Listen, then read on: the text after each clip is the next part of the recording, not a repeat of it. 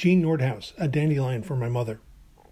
How I loved those spiky suns, rooted stubborn as childhood in the grass, tough as the farmer's big headed children, the mats of yellow hair, the bowl cut fringe.